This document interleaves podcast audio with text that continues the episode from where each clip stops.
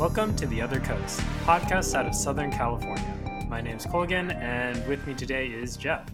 Hey, Colgan, how's it going? Pretty good, pretty good. Uh, how are you? I am doing well, thank you. All right, so I'm doing the introduction this episode because I'm in charge because we no longer trust you with anything. So, it's a coup. on that. I can't imagine. Is it even a coup if it's only like two people? uh, I feel like right that's too I'm- grandiose of a word. right now I'm reading uh, Stephen Kotkin's biography of Stalin. He he I don't know if you're familiar, but he wrote a three volume biography on Stalin, and I'm still just on volume one. But Stalin is uh he's been kicked out of the theological seminary, and now he's he's uh, starting to get really involved in radical politics.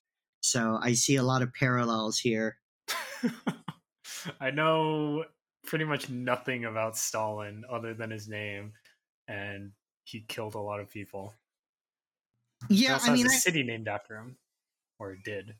Well, yeah, he did. Um, yeah, I, I knew a little bit about him, but obviously, you know, not a three volume biography worth.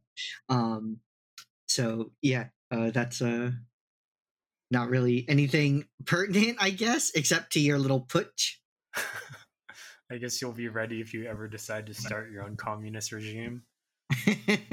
well, Stalin didn't start it so much as he uh, co-opted it. So I, I guess I need um, I need my own Lenin to to start the ball rolling, and then I can take over. Well, um, okay, so I guess we can try and start on the subject. So, bring it back to Malifaux. Recently, you went to a tournament at Comic Quest, which is one of it's what like between here and San Diego. It's not quite San Diego. It's like Lake Forest or something like that. Yeah, it's in Lake Forest. It's about an hour away, or it took me a little over an hour to get there, and then coming back was faster. I, I don't know if it has to do with traffic flow or time of day, or if I just got lucky on the way back, or if out of anger I was driving faster. Uh, although I wasn't angry, so you know that wouldn't really be it. But yeah, it took me about forty minutes to get back. So I wouldn't really call it local, but definitely regional. Um, I've been there before. Actually, Jim and I uh, went, although the store was at a different location then, but Jim and I went to an event there pre-pandemic. Um, Hmm. Well, obviously pre-pandemic because Jim uh, hasn't lived in LA for kind of a while. But yeah, Jim and I went there once, so this is actually the second event I've been to at Comic Quest. How's the new location? Even though it was a different location, the layout felt really familiar. Familiar, and even the location, like the the general uh, area, felt really similar. Like I know it's different because I, I very clearly remember um like parking down the street and kind of walking up to the store when you know when I went the first time, and also I know that just as a biographical fact of the store that they have moved since then but somehow they moved to a very similar location to be in kind of a very similar strip mall so yeah I, I had a bit of deja vu even though i understood uh, from a factual standpoint that i had never been to this location before.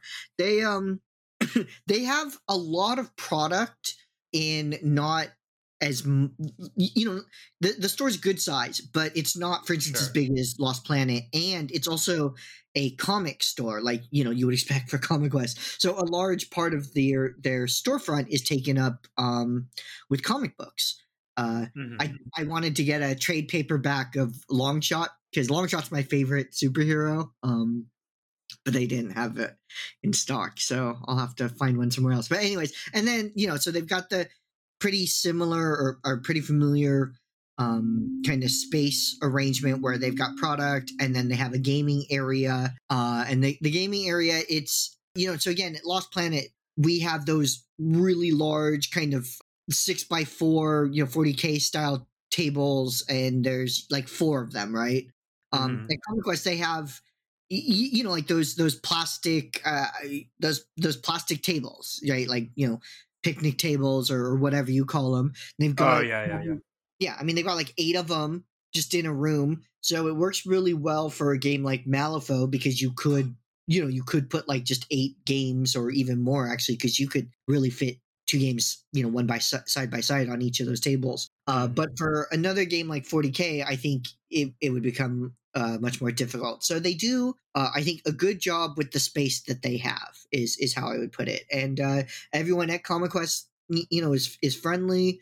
Uh, it, it's a good environment. Uh, the employees were really helpful. So you know, I'm I- I'm not willing to travel an hour to play Malifaux every week, but you know, you know, I was I was glad I made it out for the event. I did, in fact, you know, kind of mentally assign that time to the event, but I didn't actually commit to going until the night before, so that uh, you know, like I could just decide not to and and not be uh, bailing on anyone. But yeah, you know, I'm I'm glad I went, and I expect if I'm available next time, I probably will go to the next one, whenever that is. Well, it's good to know that the meta there is still alive and doing well, or at least well enough that they feel comfortable putting on tournaments. So the meta seemed, uh, you know, from an activity standpoint, maybe similar or maybe even a little bit uh, more active than ours. But uh, other than the the tournament organizer, um, Octave, the guy who kind of runs Malifaux over in that area, Mhm. um, none of the people, like none of the people uh, from when Jim and I went, were there again. Um, Interesting. Okay. yeah, so it seemed like they're you know kind of been tur- well. Of course, you can't draw too much just from one event, right? But it seemed Sure. you- since a lot of the players at the event were also newer, the impression I got was that the um, y- you know, the meta uh, was was active in in the sense that the people who were in it were you know reasonably committed and and pretty regular, so that they got uh, good numbers. But I don't, you know, I I think the um like the makeup of the group has has changed, which isn't a surprise because again, you know, when Jim and I went there, it was like four or five years ago. So Yeah, and I, I guess like compared to our meta, a lot of people have flipped over as well. yeah, our, well, so th- I think the big difference I would say is that I think our, you know, from again, from what I can tell, our meta includes more people in an absolute sense, but the likelihood that you will see each individual person um, is is very variable, and we have a lot of people who who like you know they'll play like one or two games a quarter or something like that, right? Mm. Um, whereas the impression I got over there was that a lot of their players were newer, but they were you know kind of like there every week, sort of thing. Okay, okay. So so then with a lot of the newer players, are you seeing like more of the more recent crews that came out, or was it still just like a pretty widespread? Uh, there was a pretty good spread of crews. Uh, someone did play Caster, um, uh, one I believe, in fact. Uh, but you, you know, like people were playing Seamus, people were playing Parker. Um, mhm. Yeah, so you have plenty of the playing like the OG masters. I think the only Madness crew I did end up seeing uh, was someone playing Caster, and then that I that wasn't even my game. So, uh, I yeah, I, I wouldn't say that they were playing the newer stuff necessarily. Gotcha. So so then what was the turnout like overall? Like how many people actually attended? Uh, so there were eight people. Okay, that's a solid number. Yeah, yeah. So you know, it's it's a it's an amount to where you feel like you're at an event. Right. right. You know less than less than that um and it just it kind of it's especially if if there's no one from outside the area it can kind of just feel like a um uh like a regular game day with pretensions of uh of a higher station or something Sure. but yeah, you you know, good good turnout. I think everyone because uh, uh, they used Longshanks and everyone who registered showed up, which is always nice when when that happens. By no means can be counted on, especially in gaming. Um, so yeah, you know, it's, it's a good group. It was nice to you know get to reconnect with Octave, who we talk on Facebook every once in a while, mainly when we're trying to arrange our own events and convince the other to you know advertise for us. Um, you know, he, he's a nice guy. He, I, I, from what I can tell, he, he he runs his group effectively, and I'm you know happy to go out and support him. Also, one of the players who had come to our last tournament, um, Bing, he played, uh, I, I think, uh, Nekima exclusively. Um, at, at oh yeah, yeah, yeah. Yeah, yeah. In fact, you might have played him. I think on the Venice table. Yeah, I think I played him in the last round. He was running dual masters, Nekima and Lilith. Right. Yeah, yeah. So, you know, Bing was there, so it was nice to be able to say hey, and also it's nice to be able to reciprocate, right? So, Mhm. uh, people from from theirs came to our event, so you know we go to their event, and it just kind of helps if you can all support each other in that way. Uh, it, it's so you know I I know at one point there was a Burbank meta, which for our listeners that er, outside the LA area that might not mean that much, but basically another area of Los Angeles, forty five minutes to an hour away from us up north. You know, th- there's enough players up north to support a meta, but for whatever reason, the meta hasn't survived. Probably for for lack of an organizer or maybe lack of a a game store willing to you know support with space and product or, or whatever but i you know los angeles could support at least one other local meta and it would be nice if there were these local metas even if it cost us y- you know a player who maybe they're from that area and every once in a while they'll come down here because that's the only way you can get a game. If they had their own local one maybe we wouldn't see them at all but it would still be nice just to have another meta or two which LA, one of the largest cities in the country, well, if not the world, should definitely be able to support more than two Malifaux metas. Um, so, I mean, that was part of my motivation. I wanted to make a point to both reciprocate Bing's appearance and also just generally support Malifaux play in the area. No, yeah, yeah. I remember we had one guy drive from like what, like two, three hours away to come Santa to our tournament last Barbara, I think, which I Oh, don't yeah. Yeah I, I don't know exactly where that is but yeah that's a couple hours away and you know we've had roger and and his um his group his nephew his wife uh, once his brother and they're from san diego a good three hours Right. away so you know and, and and roger's even just come for a casual game before uh so you know it's not that people don't make the trip um but it just it baffles me uh that la can't support more malifaux metas than it currently does Is it really just the two right now, or that you know of? Yeah, that I know of. Um, there's been a couple of people who I know used to run a you know Burbank meta or Valley meta. Mhm. Um, I actually went up um, to the far North Valley uh, to play Malifaux Second Edition uh, a couple of times when I because there wasn't really a M2E meta down here, so there were people active in the game, but I I just I don't know what happened to them. yeah, I guess at this point, I don't, I don't even know how you would find these people unless you just kind of like stumble upon a Facebook group or something.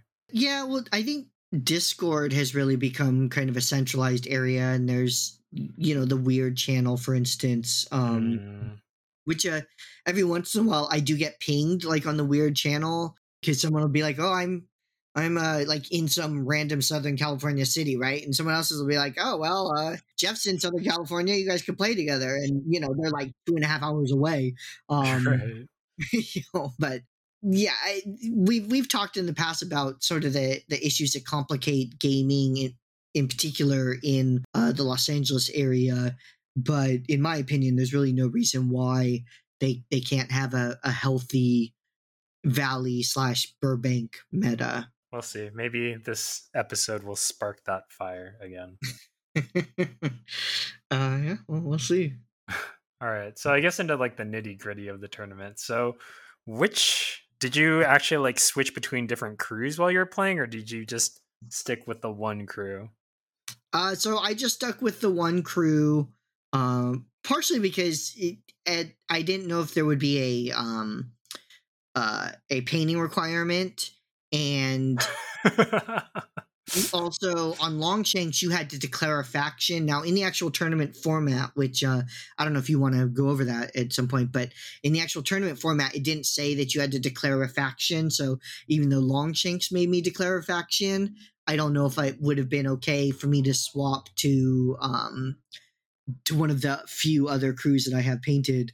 Um, but that wouldn't have been the same faction as what I declared on Longshanks.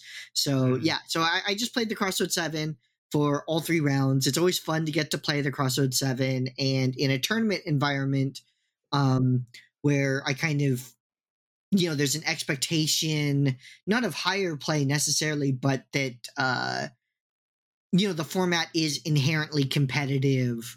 which I know sounds silly to say because the, the entire game of Malifaux is in theory competitive, but there is, I think, a different expectation in terms of play um, for an event.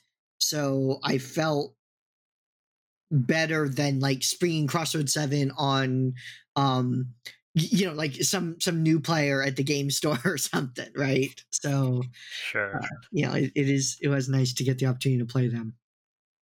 Gotcha. Um, so since you mentioned it about the tournament format, so I'm looking at the info you sent me.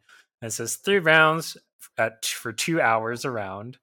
Um, and basically everything was allowed dual masters, dead man's hand, except for Kaladi, which, you know, haters gonna hate. and they said a errata model is now allowed. So I assume well, I guess uh, by the point by the time this tournament came out, like all of like the worst offenders had kind of been pulled back a little bit, right?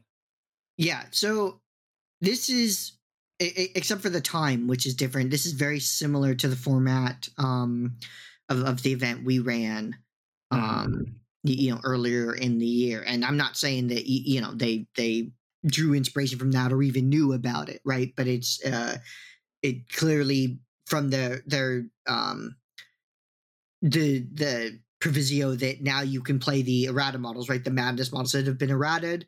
Um, Sure. They were also aware of the various balance issues around the madness models.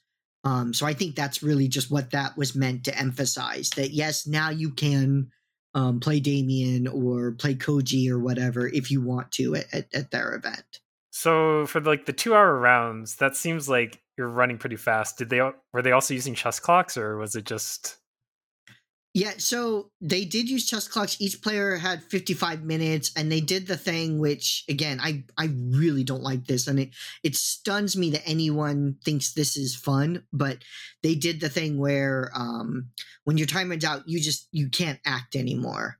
Um, ah okay.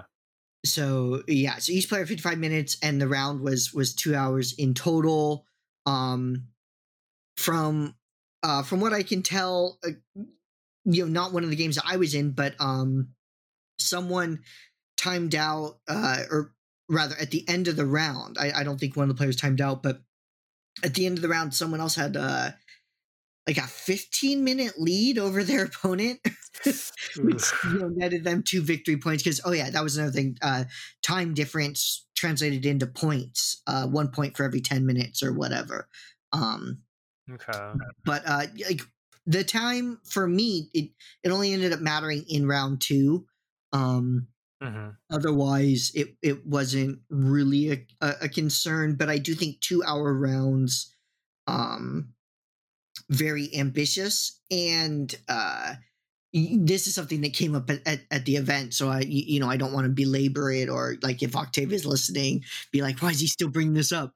But um you know i, I don't think that uh uh there was sufficient warning given to the players as as time elapsed because for for several rounds people were like surprised when time hit.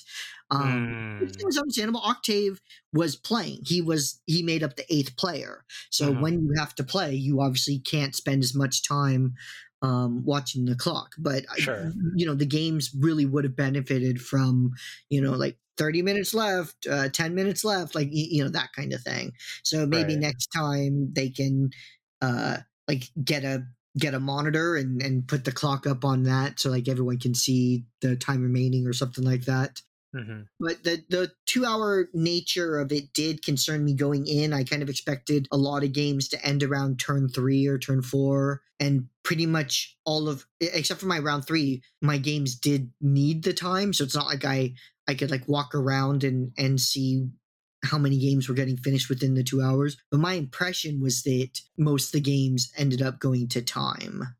Yeah, I mean that makes sense. Getting to five rounds in two hours. I mean, I I think it's possible, but I'm thinking especially with Crossroads Seven, that might be a little difficult. So you mentioned two things. It's that they got points based on time left, and then they also got to take actions. So was it that if someone ran out of time and you hadn't hit the two hour mark, they would basically just get a free move everything until the two hour time limit hit, and then after that two hour time limit hit, any remaining time they had would translate into points? Yes.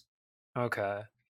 So then, in that case, I, I mean, uh, I'm not sure how much it matters, but if someone did time out and you had enough points where you could just win by one versus like taking actions and maybe not even scoring another point, could you just opt out or would you be forced into taking actions?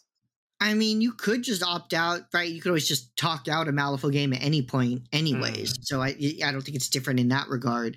Sure. Um, but uh, their first tiebreak was um, a diff, so you're very incentivized to score as much as you can. Right, right. Okay, okay. So I think I got a good idea of the general sense of things. So let's talk about your specific games. So for your first game, um, I see you provided the strategy. So it was Carve a Path, Wedge, fun. And then the schemes were Catch and Release, Leave Your Mark, Vendetta, Public Demonstration, and Secret Meetup. And Catch and Release is the one where the Crossroads Seven just get destroyed, right? Because it's enemy henchmen. Yeah, there's actually two issues with catch and release when you play the the CR7. One is that it's basically free points for your opponent, and two, you literally uh, uh, cannot score um, uh, uh the points for it because you don't have any minions. Um, and uh, if you're taking the whole crew, right? I mean, you you can sure. play Crossroads and and hire in non Crossroad models or something, but you know, I, I don't do that noise. so it's a completely dead scheme. And... Yeah, it's it's a completely dead scheme for for the full Crossroads lineup. Uh, it's dead for you, and it's just trivially easy for your opponent. Sure. All right. So who did you end up facing off in your first game? So my first game, this is actually kind of interesting. I um I, I, I was I got the the event started eleven thirty and I got there at eleven like twenty two or something like that right so I, I wasn't late um mm-hmm. but everyone else had already paired up except for uh, Octave you know the guy running the tournament who you know makes sense that he would um wait to make sure that uh you know that everyone else got a game right um but when I got there everyone else had actually already started and and so you know we I, don't know what time the tournament actually started, or you know, or if they had just run through all their setup at a certain time and and we're just kind of like rolling into the start of the game. But yeah, like I get there and I already felt like I was under the clock, even though I wasn't. And Octave was mm-hmm. not in any way like, dude, where were you? Right? You know, because sure. again, I was there early. You know, I was there on time. Mm-hmm. Um, but yeah, so you know, I, my my opponent was uh, uh, Octave, uh, the the tournament organizer, he was playing Colette. Um, he he had a uh, he had Carlos, he had Cassandra, he had two steam arachnid uh, swarms, uh, and then he had a silent one with magical training. So you know, kind of fighty uh, for Colette, but with Cassandra and Carlos. Uh, and Colette herself, plenty of scheming power. Uh, he's got that seventh card on a very reliable, very safe model, the silent one. I had there was an interesting thing about the board where they have these large hills from um, Battlefield in a box, like these these mesas or or like plateau or, or whatever. Mm-hmm. You know, I, I mentioned the brand because it's it's pretty common, so our listeners might be familiar with the piece I'm talking about. But basically, they uh, they were treating the entire hill piece as just a height four hill with with no variation. So there was no slope to it. It was just like this is a height four hill. And it was kind of placed where for wedge it was going to impact both deployment pretty significantly if if you if you choose the wedge. Basically there was a way of choosing deployment zones where the hills would be at or pretty near the apex of of each wedge. And since I had the choice, that is actually what I ended up doing because being able to um, deploy to a hill like that could be kind of useful four some of my aura issues. I mean, mm-hmm. I'm going to lose a little bit of range because it is a height for hill, um, but it it really does make it a bit easier to to have these over these auras uh, able to see all of my people as long as they stay in, in the right range. Sure. But you know, it is interesting when a hill is only a single height because the hill rules as written kind of assume sort of a slope, right? Whereas mm. you treat a hill as just a single height, you know, at, at, that point, it's essentially just a building. And we've talked before about how the hill rules don't really work. And part of the issue of why the hill rules don't work as written is that the hills are written to where the height of the hill is X, and X is derived from a model on a hill. Basically, you know, the distance between the model and the tabletop. So the amount that the hill is elevated the model, that is the height of the hill.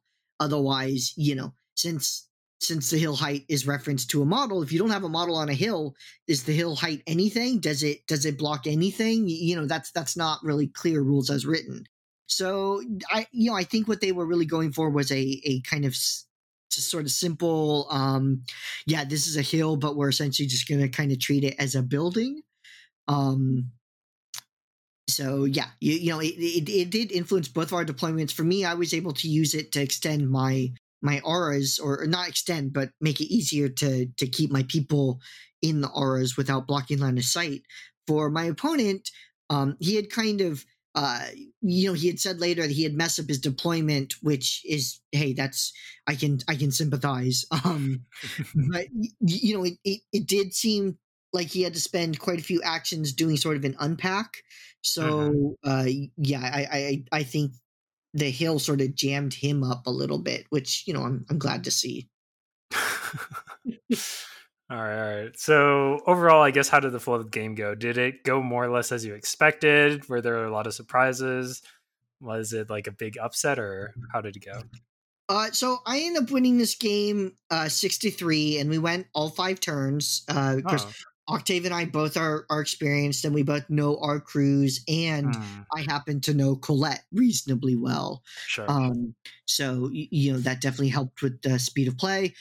I don't think he was particularly familiar with the Crossroads 7, but as he was an experienced player, it didn't take, you know, really too long for him to, to catch on. But the, the basic flow of the game was that I was kind of able to to have a fight happen within my bubble um, and the steam arachnid swarms because they don't have a good willpower they ended up getting ordered around by lust quite a bit mm-hmm. Which you know normally can't really assume that but just being able to kind of teleport them around and give them distracted or whatever that was pretty effective I uh yeah, I didn't end up losing any of my models and I I killed one steam swarm and a bunch of doves and put some hurting on Colette. So it was a game that for the most part, I was able to control reasonably comfortably.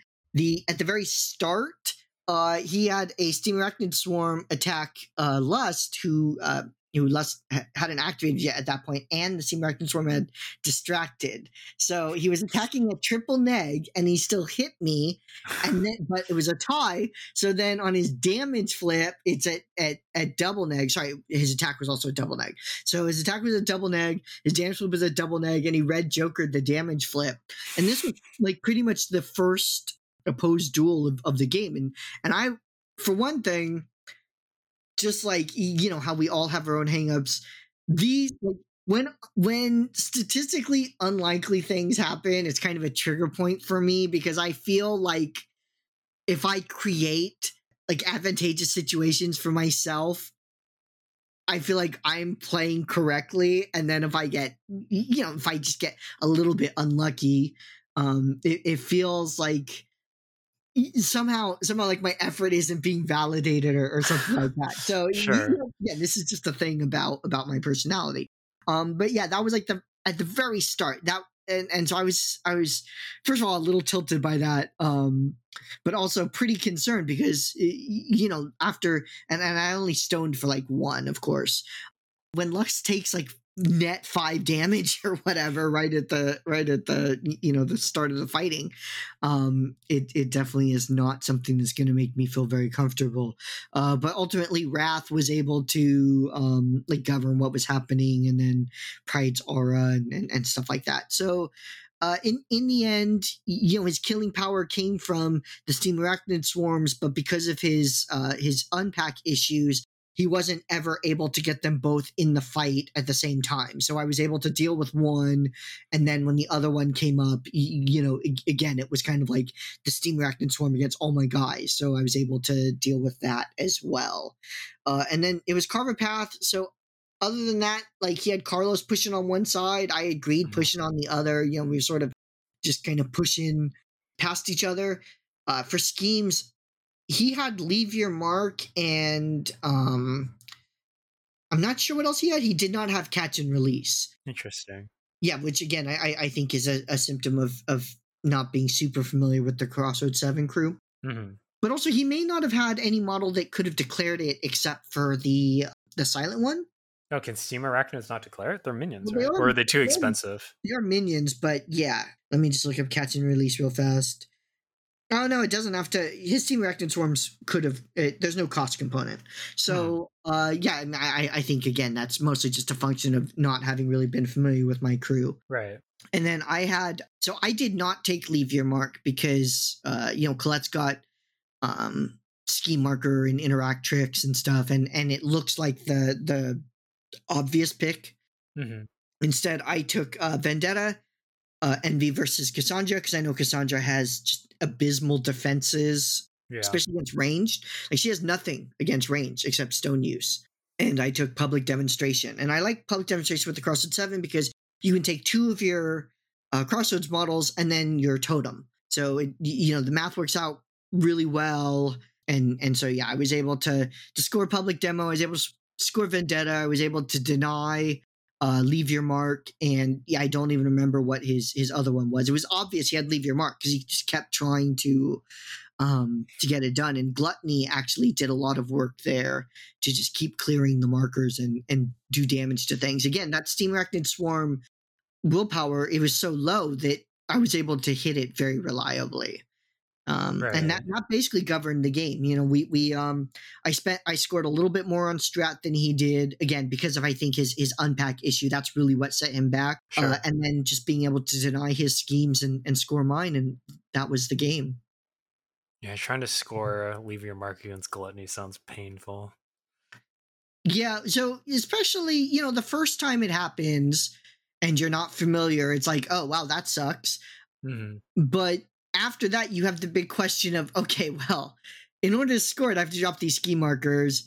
If I drop the scheme markers, I'm creating ammunition for gluttony. So you know, do I try to score it and and hope that it works, or you know, do I do I think it's not really worth it? And ultimately, he made the decision um, to try to score it, which uh, just gave me a lot of ability to uh, push models around and, and do damage to them.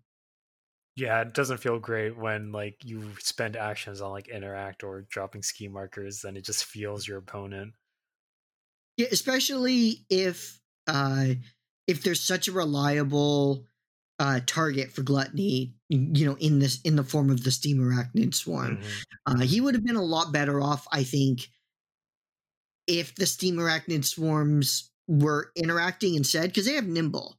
So if they were if they had if he'd used them to be his uh his curling guys and and push the the curling stone um that would have been more effective of a strategy i think but that would have required understanding um, a lot more about my crew than i think he did at the start of the game Yeah, which I, I think most people don't really have much practice against Crossroads Seven. yeah and you know even just reading the cards at the start i don't think is gonna give you that that same knowledge base. So it, it's not you know I, I don't know if you read my my crew or not at the start but uh, even if he had i wouldn't expect that alone to give him the you know the right strategy or you know the right course of play. So i think what he was doing made a lot of sense for the crew that he brought. It just so happened that in this particular situation it, it wasn't such a good idea Yeah, I wouldn't be surprised. Like looking at Crossroads Seven form match, like each model has like their own block of text, which is like largely the same but a little bit different. It's really hard to parse and like I guess comprehend right before a game. Yeah, and this was actually a really good game for Gluttony because uh, the Silent One's ice pillars were also Oh shit, yeah. Yeah. So you know, I, I killed a couple of doves by shoving them into ice pillars, which uh, getting rid of two annoying things for for one action, not not bad at all. So just in general, I think the things that he expected to be efficiency bonuses for him. So like the ice pillars being able to arc through, and uh, he you know you get scheme markers with Colette when you do presto changeo or, or whatever, right? So there's some, or or at the end of her action, Cassandra can push scheme markers around. So he's got these things that are supposed to be efficiency bonuses for him that in this game uh, just worked against him, and largely it was because of gluttony. Gluttony um, was really the MVP of my crew uh, in this particular game. I also do think that landing that huge hit on Lust when he did may have actually uh like lured him into into maybe a more aggressive strategy than he might have followed otherwise. Right. Um, kind of like kind of like that game where I got the red joker on on your raspy with the Vix. Yeah, and then I was like, well, I guess I'm going in, right? um, even though that might not have been the right move. I, I, I, I, we didn't really get a ton of time to to talk out the game because you know the rounds are so short. You pretty much had to go as soon as the games ended.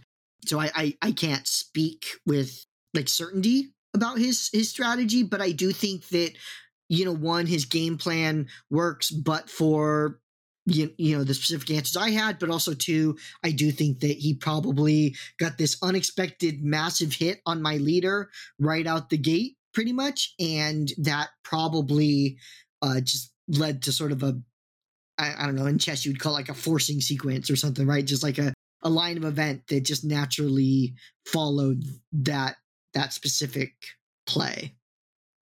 Yeah, I, I, I, can definitely see that. It is always really tempting, like when you land the first big hit, especially on turn one. It just feels like it's so little effort to like finish them off, and it'll be such a huge boost. Like, yeah, taking out the opponent's leader, but like top of turn two, that sounds great. Yeah, and actually, I had actually forgotten that the Steam Arachnid Swarms had Nimble.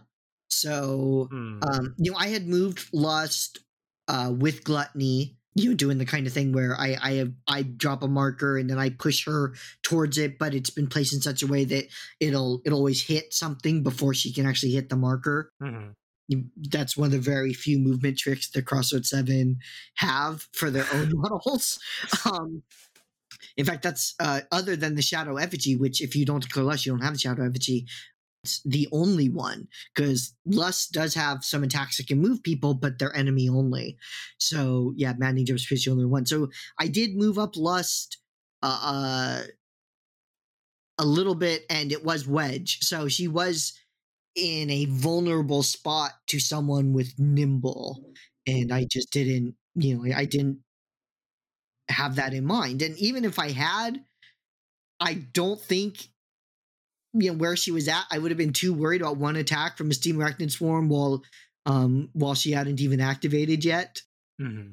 But it was just boom, you know, hit it double neg and uh, uh red joker for damage. What can you do? Yeah, yeah. Just the the die gods are against you. All right. so I think I got a pretty good idea of what happened in game one. So what about game two? So game two looks like you have covert operation, corner deployment, and then the schemes are in your face, catch and release again, assassinate, breakthrough, and spread them out. Yeah, so this game uh, was pretty frustrating for me. Uh, although I had nothing to do with my opponent. My opponent, Gareth, nice guy, uh, new to Malifaux. He was like, "This is you know his fifth game or whatever." Mm-hmm.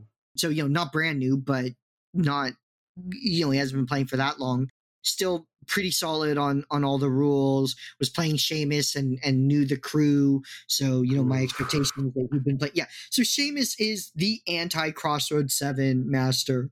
He's got ruthless.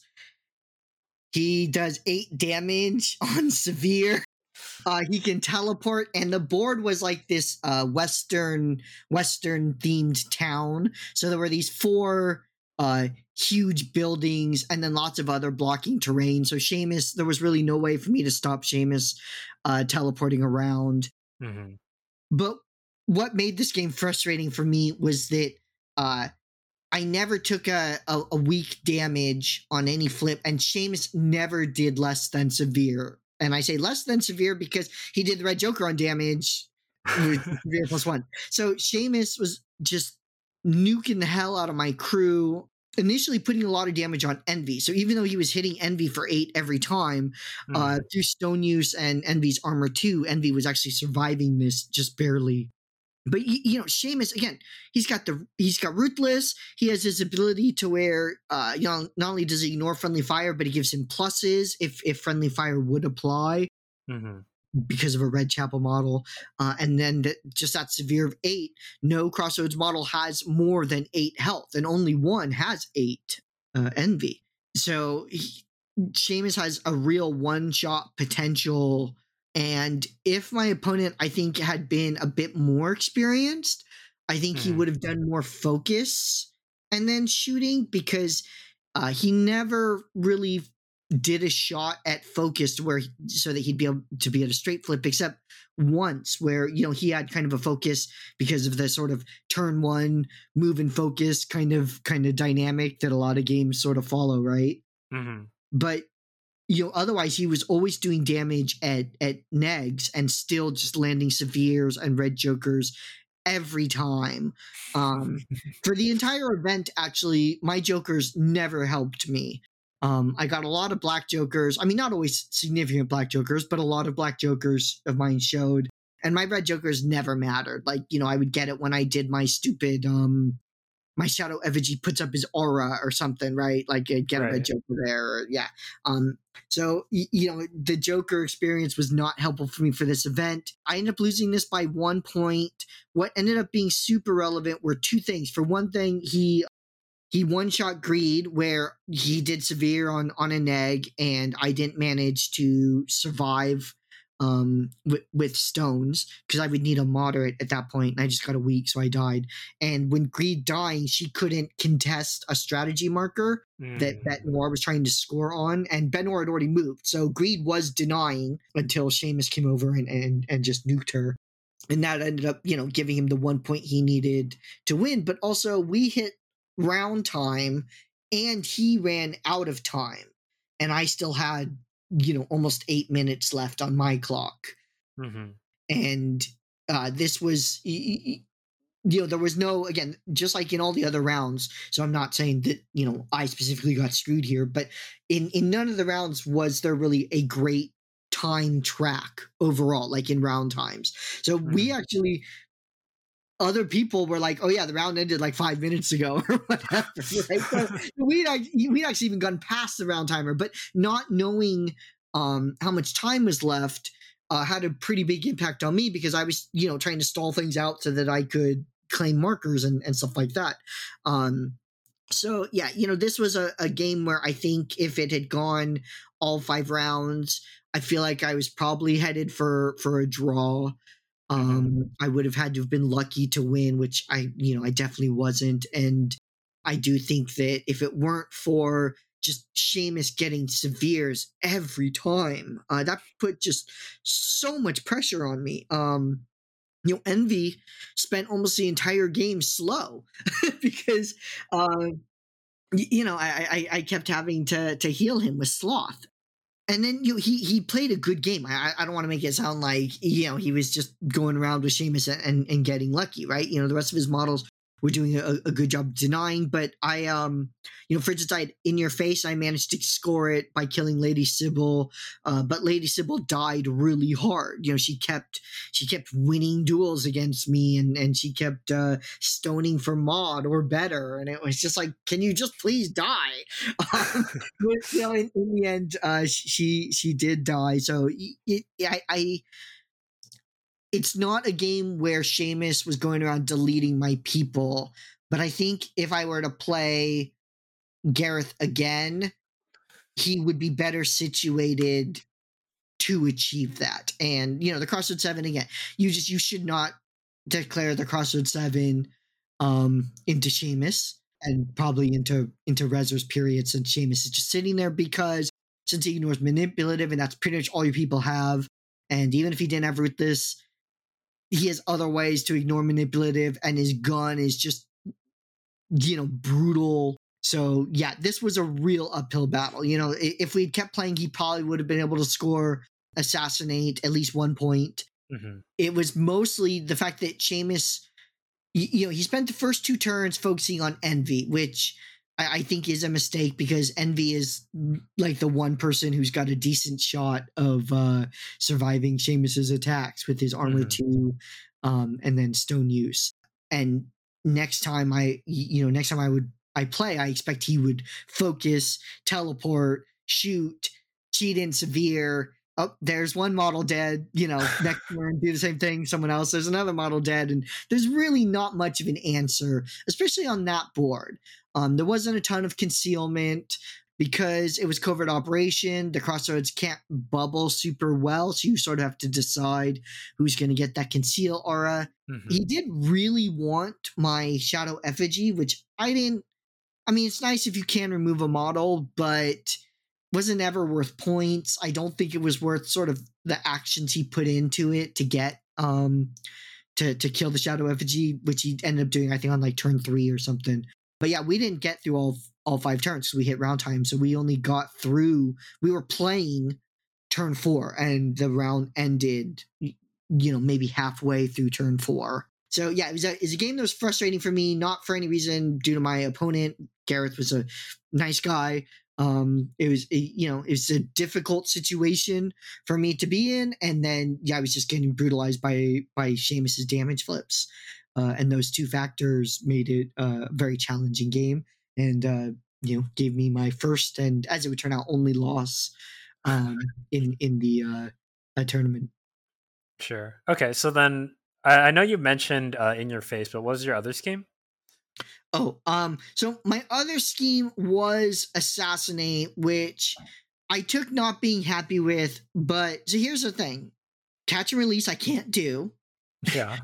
Breakthrough, because this is corner, how the heck am I gonna get to his deployment zone? Because I don't have Mhm. movement tricks. Um, and spread them out, I don't have movement tricks and AP efficiency. So even though I wasn't you know super thrilled about my ability to reliably put damage onto Seamus, it was kind of like what the heck else could I could I declare? Fair, fair. Okay. Whereas he would catch and release because uh, you know he knew that that would be effective against my crew, and you know it Mhm. certainly is, especially uh, for Seamus because you've got lures. So you know it's even easier to get into uh, engagement range than you know some other crews might might find it to be. And then of course he had assassinate, which here the clock did save me. He wasn't able to score it because uh, the round timer ended um, before he could get around to doing it. But it's just a super reliable scheme for Seamus onto Lust. Yeah. Well, I, I feel like just for Seamus in general, it's usually pretty reliable that you always get the first point.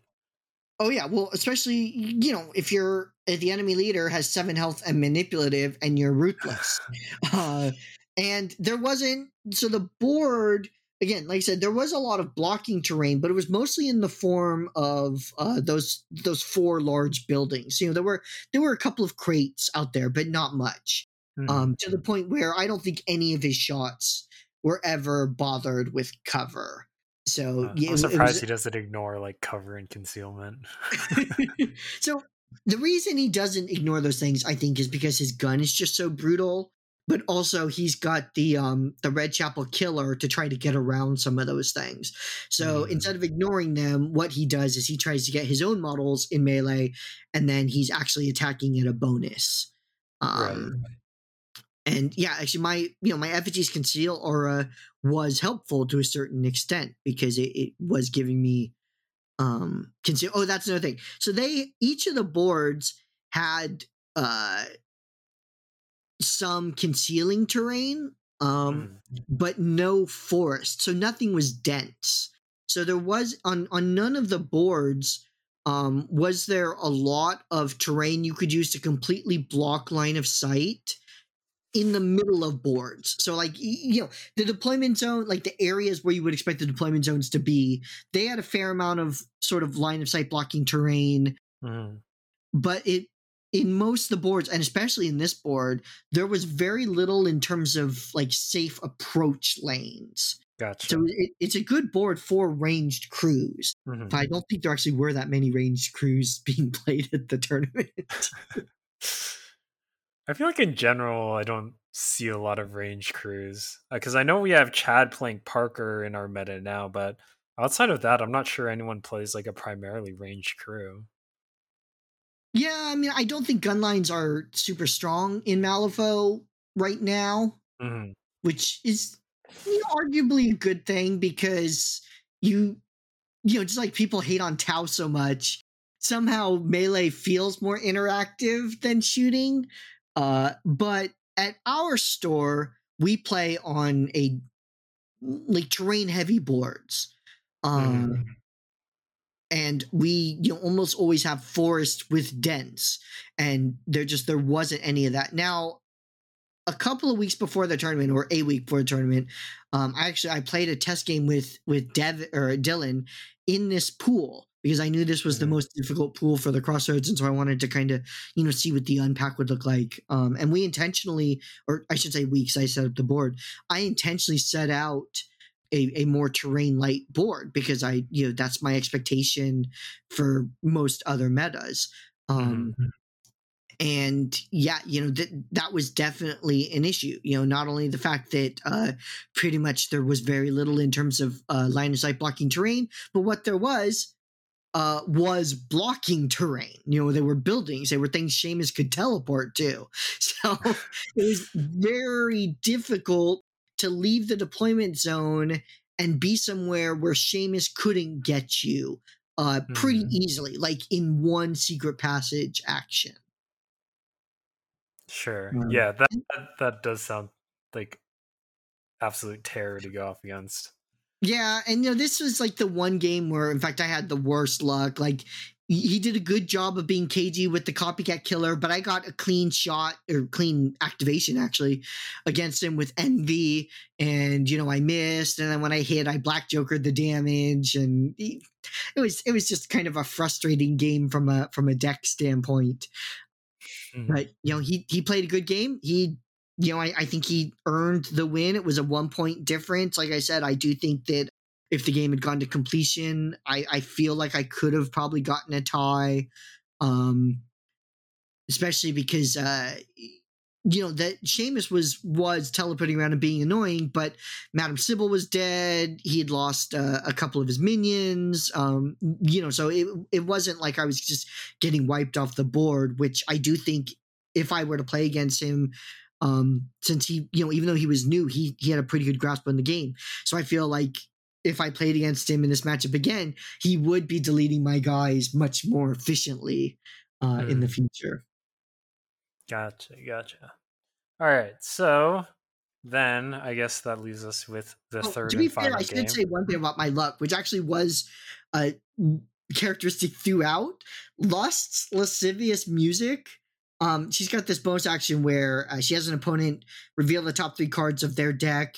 Lust gets to choose one for the opponent to draw, and then the opponent has to discard a random different card from their hand. Mhm. And I was on fire with those discards. Um, I got a severe every time in every game that she did it. I got the red Joker against Gareth once. Oh, Seamus had done severe every time, and he had done the red Joker once. Um, again, just from the deck. Uh, and then when I got the red Joker in, in turn four, it was the last turn. I was like, "You were gonna get the red Joker for damage again." he was like, "Yeah, I was." so you know that was one aspect where I, I definitely was um, well above the curve. all right, all right. So it wasn't all doom and gloom. no, it wasn't all doom and gloom. And in fact, you know, mathematically, I'm sure I didn't really do much worse, if any worse, than expectation. But that's not the way luck works, right? Different actions have different degrees of significance too. And so, you know, Right. Shane is just always doing severe. You know, never at straight. You know, it's not like he was cheating in these severes. It was just always at severe. It's just so much pressure to have to deal with. For sure, for sure. All right. So then I guess we can move on to game three, which you've already spoiled that you won.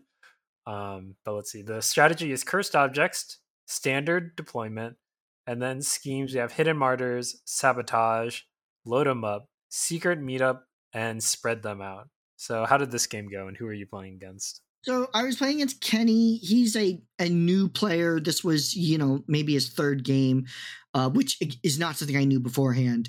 Um, he was playing Hmm. Parker, uh, and and pretty much just kind of like a straight keyword type crew. Um, mm.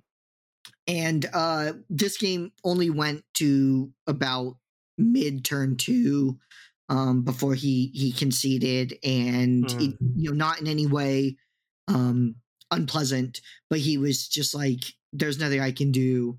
Um, which you know it, it's true. This is this is like one of those situations where it sucks to play the crossroad against new people, right? Because even yeah. though you know I tried to give a little explanation beforehand, I tried to give prompts or whatever. Basically, you know, he just got slammed by things, and also because he was really unfamiliar with the or really new with the game. He was unfamiliar unfamiliar with some of the basic rules. So like uh, the difference between concealment and cover. So I was able to use hmm. conceal. You know, when I'm placing my guys in a concealment aura or behind concealing terrain, you, you know, especially in a in a um, a tournament environment, I'm kind of assuming my opponent understands that, but he kind he felt or he thought rather that all of those effects were uh, cover. Um, uh. So, you know, he didn't like, why am I getting a negative to hit or something, right? You, you know, and mm-hmm. it really, it really impacted some of these positional decisions he made. The fact that he, you know, thought he was going to be able to do these things. Sure. And then, you know, Greed, he kind of clustered his crew up, and Greed has unchecked avarice where models just take damage based on how many um, other friends they have nearby.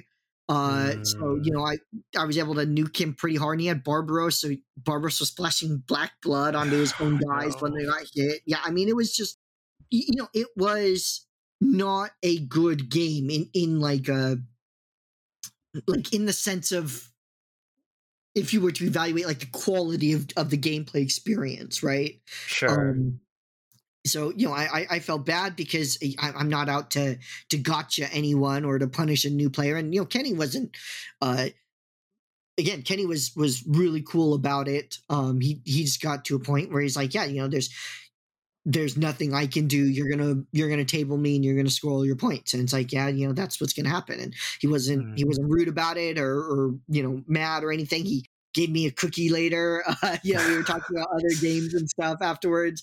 Um, but so this this is uh, there's just not really much to say about it. This was essentially a, a, a gotcha game, even though it was intent, you know, entirely unintentional.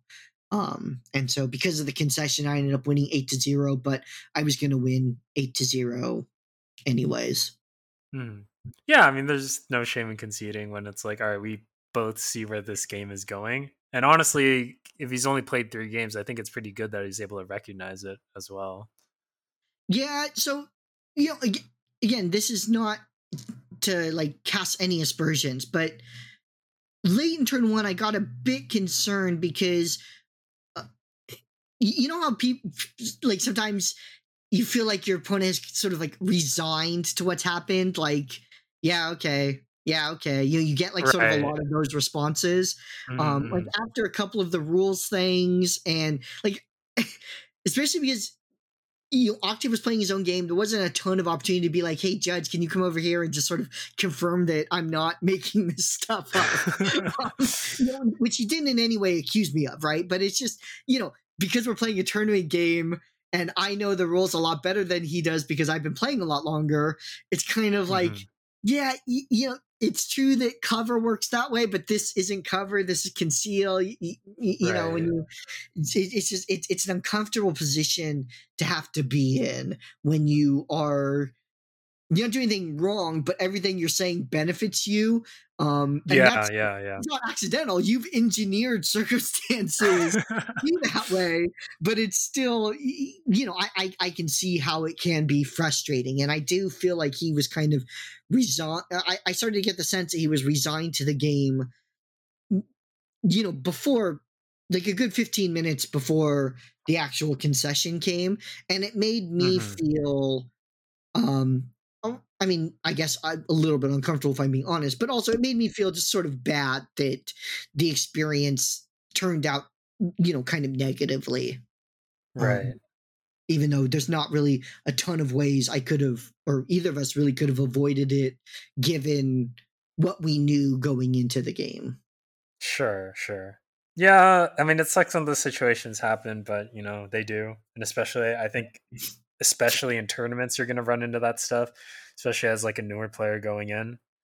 Like, there's just going to be times you're playing against someone, yeah, they've just been playing the game longer and they understand the rules better and like how to manipulate like situations to their benefit. Yeah, uh, you know, when you go into a tournament environment, by you, I, I, I should say one, right? A a person. You know, going into a tournament environment, I think you have to assume knowledge, a certain level of knowledge in all of your to all of your opponents, right? Sure. Um, but you know, the reality, especially for these local or regional events, um, you are going to have a lot of players who who are newer to the game, and it's good that newer players feel like they um, are welcome at these events because they they are like you know all of these regional events are desperate for people. So mm. in no way should we in ever be saying like you know you don't know enough to play a tournament you know right. like it we would take people who it's their first game. I mean, I would really hope that um, they would at least read the rules to get some context ahead of time. But the reality is, for these local regional tournaments, you need everybody. Um, at least in California, you know, maybe in like Michigan or something, um, it's it's different. I'm not saying that to slag off Michigan, just that the gaming environment in the Midwest and back east is just so much healthier um, than it is out west. Uh, but mm. yeah, so you know, I, I, this was the one game where I, I I felt a little bad, um, you know, for my opponent, and you know, the play experience, you know, wasn't I think great for either of us. Um, sure. And also because the first tiebreaker was Diff, when he conceded and I won 8-0, although again that didn't change the result, I would have, you know, would have been 8 to 0 anyways. Um mm-hmm. that you know, I ended up being second um mm-hmm. ahead of Gareth who beat me, right? Like I went 2 and 1, Gareth went 2 and 1. Um Gareth actually got fourth. So someone else who was third um went 2 and 1, right? So I ended up in a higher position than someone who beat me um which feels odd, right? And it's all because I well, I, I shouldn't say all because of this game because I won my first game by three points. So my margin of my two victories were were reasonably healthy, but an eight point margin, that's that's warping in terms of uh, uh like you know diff tie breaks. Um, and it's one of the sure. reasons I really don't like diff. It's also one of the reasons you know I talked about this actually a couple years ago when um uh you know, I played the Crossroads Seven in one of the Vassal World Series events, and Ollie beat me seven to one, right? And it's mm-hmm. kind of like uh, if you're in this tournament and you're trying to compete for the podium against someone like Ollie, who's also going to be in that podium hunt, and Ollie got to play against a Crossroads Seven crew. You know, I, I, I'm not playing a meme list. I'm not trying to, you know, play a joke crew or something, but I have had a very serious impact on tournament results. And is that, you know, kind of fair to the community? Um, and and so yeah, you know, I, I ended up getting second, uh, at least in in part. Um, and I would venture to say in large part because I won this third game uh, with just, you know, the absolute most lopsided score that you can have. Sure, sure.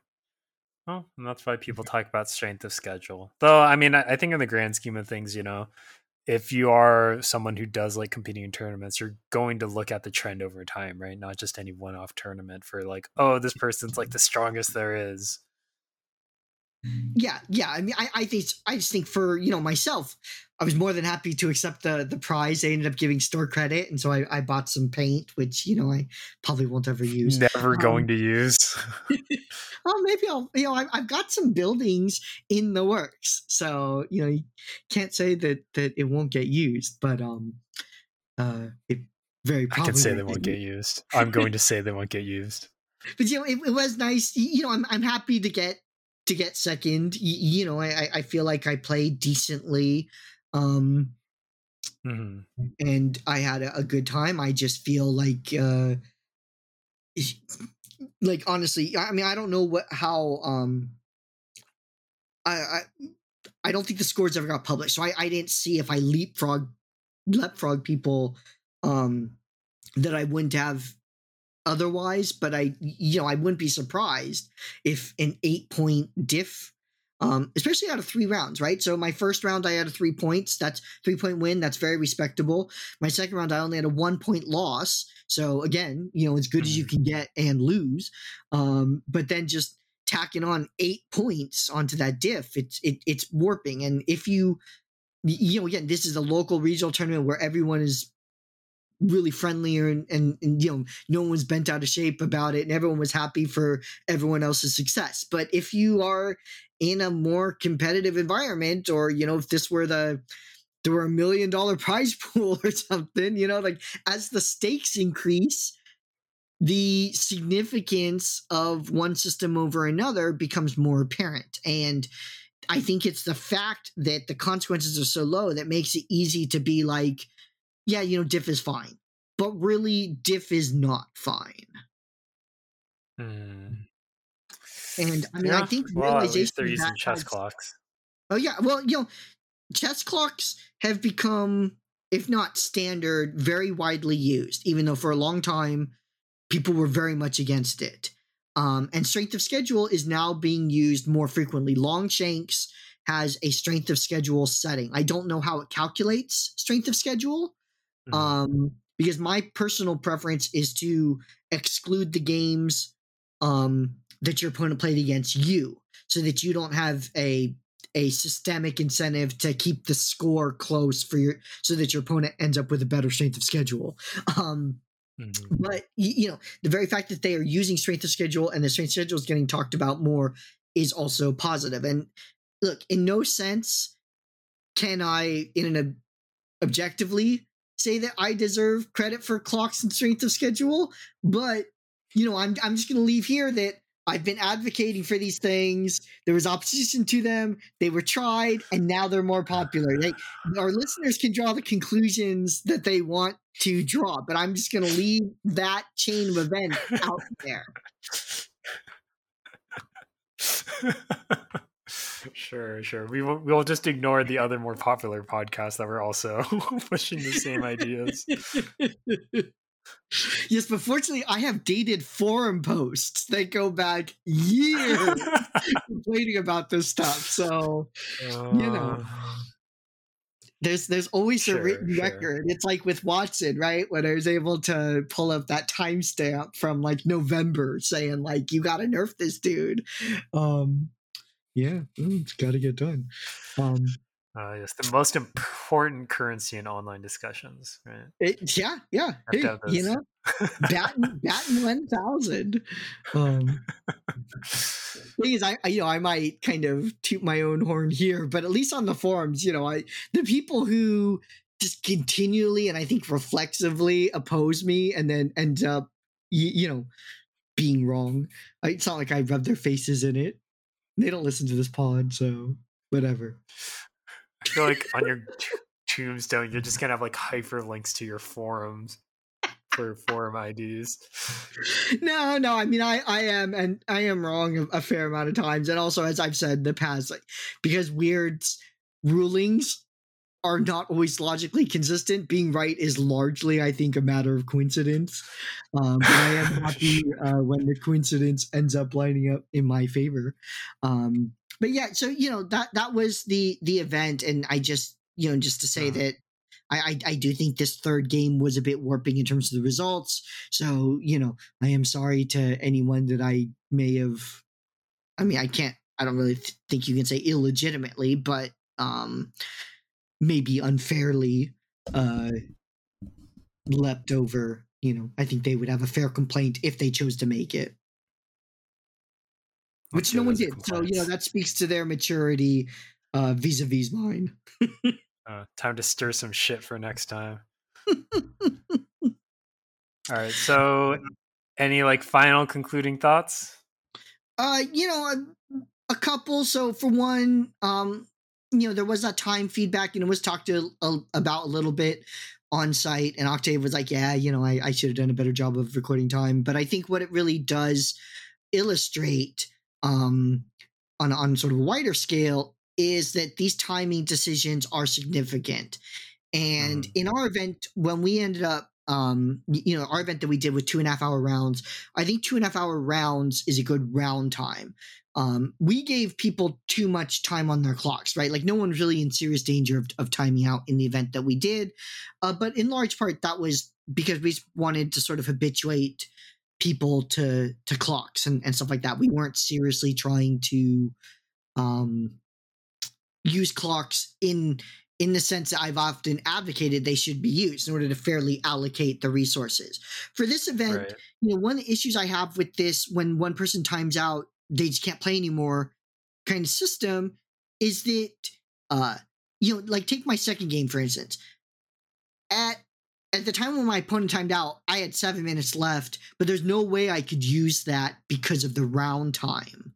Um, mm-hmm. so yeah, I did get one victory point out of that, but seven minutes of uncontested actions, I could do two turns in seven minutes of uncontested actions, especially if there aren't a lot of opposed duels. Um, right. right. You know, I could have easily scored more than one point off that. And so, you know, it, it's just, it's another issue where, you know, is, is time running out? Is the significance of that uh, reflecting the significance that you as an organizer want to ascribe to time. And that's why I really do value death clocks because I feel time is a resource just like models, just like cards, just like any of the statistical resources that exist in the game.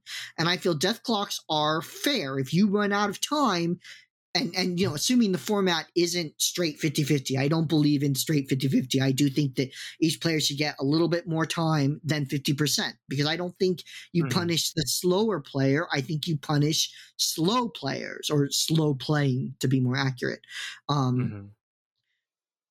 you know you can very much make the calculus that and i'm not saying Gareth did this right i don't think anyone at, at this tournament was motivated enough or you know had the disposition where they would do these things. But just from the point of a system right? Because i think when you look at systems you should look at what are the behaviors they incentivize you, you know what are the behaviors you want to incentivize. And aside from the fact i think it's horrible like much worse than just losing to have to sit there and watch your opponent play a game um you know, it stuns me. I, I, again, I'm amazed anyone thinks that's fun, but or you know, I'm sure they don't think it's fun, but it amazes me that they think that that's a better outcome than simply losing. Um, mm-hmm. But also, you can probably make the assessment in a lot of these games that hey, it's worth it to use my time to run out, and because of the way the round time is going to interact with the clock times, my opponent might get to take a bunch of actions except they're not going to have the time to do it. Um, mm. And you know, you I think you can get in a situation where, uh, especially if points are, or times worth points. You know, time's not always worth points in all these systems. Um, but even if they are, mm. like they like the system they used at, at this tournament, you very much can make the assessment that hey, I'm better off just taking all of my time, leaving my opponent uh, either hitting the round timer or virtually hitting the round timer and letting them redeem a point um, for you know for having a little bit more clock left. Yeah, I mean, I think there's always going to be the case if you give someone too much time. There's always going to be, I guess, the possibility for them to just delay on their turn. And I guess you know that might be something that you have to enforce in some manner or another. I think in general, though, most people will punish like intentional slow play. Um, yeah, yeah, I, am not. I'm not. Mm-hmm. Yeah, and again, to be perfectly clear, did not in any way happen in in in my game, and I don't think is super right. common. Um, in but you know, there's there's slow play, but also you know, one consequence of you, you know a, a, giving people time right like mm-hmm. you know putting time on clocks is that people do feel sort of justified to expend their resource um in a way that they see fit, right? Um, not you know slow playing in a dickish way, but it's a it, it's a resource that belongs to them. They're gonna expend it. They you know might be a bit more deliberative here because they can see they have time on the clock and that's their time, right? And so you know There's no such thing as a free lunch. Every system has some advantages and has some drawbacks, just like, you know, not using clocks at all has some advantages and some drawbacks. And so you ultimately, whenever you're creating a system, I think you need to look at what are the advantages, what are the drawbacks, what are some of the behaviors that get incentivized, what are some of the behaviors that get punished, you know, and, and what set of trade-offs do you like best? And for me, what this local, what this event did is it further entrenched my view that death clocks are the correct set of trade-offs for me and, and like for the values that you know I sort of want to prioritize. So you went to this tournament and it just further pushed your convictions that you're right. uh, yeah, you know, uh, two hour rounds. They, you know, the games went really fast. Um, they mm. didn't feel particularly draining as Malifaux games sometimes can. Um, play was at a really fast pace, uh, except for you know my my second round game that was a bit lengthier. Um, but you, you know even then, not a problem. So you know I I, I felt I felt good at the end of the day. You know, I didn't feel like drained or defeated or you mm-hmm. know just like mentally dead. Um, it was a good event, and it uh, it. I mean, I wouldn't say that it makes me want to run a tournament immediately, but it, it it's good to go to these things in order to refresh your enthusiasm for the game. Um, and I left the event feeling more enthusiastic about Malifaux than having gone in, right? So like it was a it was a net boost to my Malifaux enthusiasm. Hmm. That's good. That's good. Yeah, I think having events like this or things to make, I guess, games of Malifaux, especially now that we're what, like in the third or fourth year of third edition, I think is really important. Yeah, and you know, I I do think it's it would be good if we had more frequent regional events. Um, you know, like not necessarily all all being put on by by our group, um, but I, I I think the area uh support might be a, the wrong word because um, I'm the only one who went over there from our group. Uh, for our last event, Bing was the only one who made the trip over from their group. So, you know, there's not as much cross pollination as um, I would like to see, really. Um, but if we were at the point where there was a tournament somewhere in the area every quarter, um, you know, I, I think that's a good goal to work towards. Hmm. Yeah, I think it's like one of those things that I mean, I guess it's kind of hard to say, but if if you could have like a consistent thing that you could build hype around for like the stores and stuff like that, you know, even just like representing your store and getting like a little trophy or something like that, it might be enough to like, you know, pull a little more people from the sidelines. Um, it's really hard to say though. Yeah, I mean, if you had more active metas within the region, you know, you do something like gym badges in Pokemon, right? Like, you know, you went over to Comic Quest and you won their event, and now you got the Comic Quest badge, right? I mean, things like that, you know, they they do help build um, a friendly sense of rivalry. They build camaraderie within your own local meta. Um, you know, I, I have said a couple of times that I feel like our meta is just a bit too chummy, right? Like, I personally would like 8% or 10% more competitiveness um, out of our, our local meta. Um, just because, you know, it, it's great to play with fun people who aren't going to be dicks about it and everything. Yes, I mean, that's the number one priority have fun. But if you can have fun and get challenged and learn more and grow more as a player, and again, I'm not talking about me personally, I'm just saying as a play experience, right? Um, that to me just seems even better, right? Have fun and grow. Um, and I really do think for our meta, we we are very much on the people are fun to play against. And that's fantastic, right? I would not give that up for anything, but I would just like to add a pinch of, and people care a, just a little bit more about the results.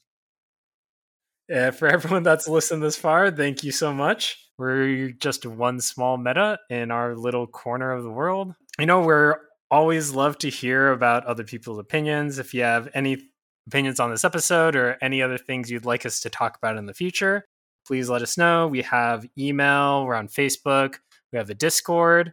And also, as always, a big thank you to everyone that supports us on Patreon.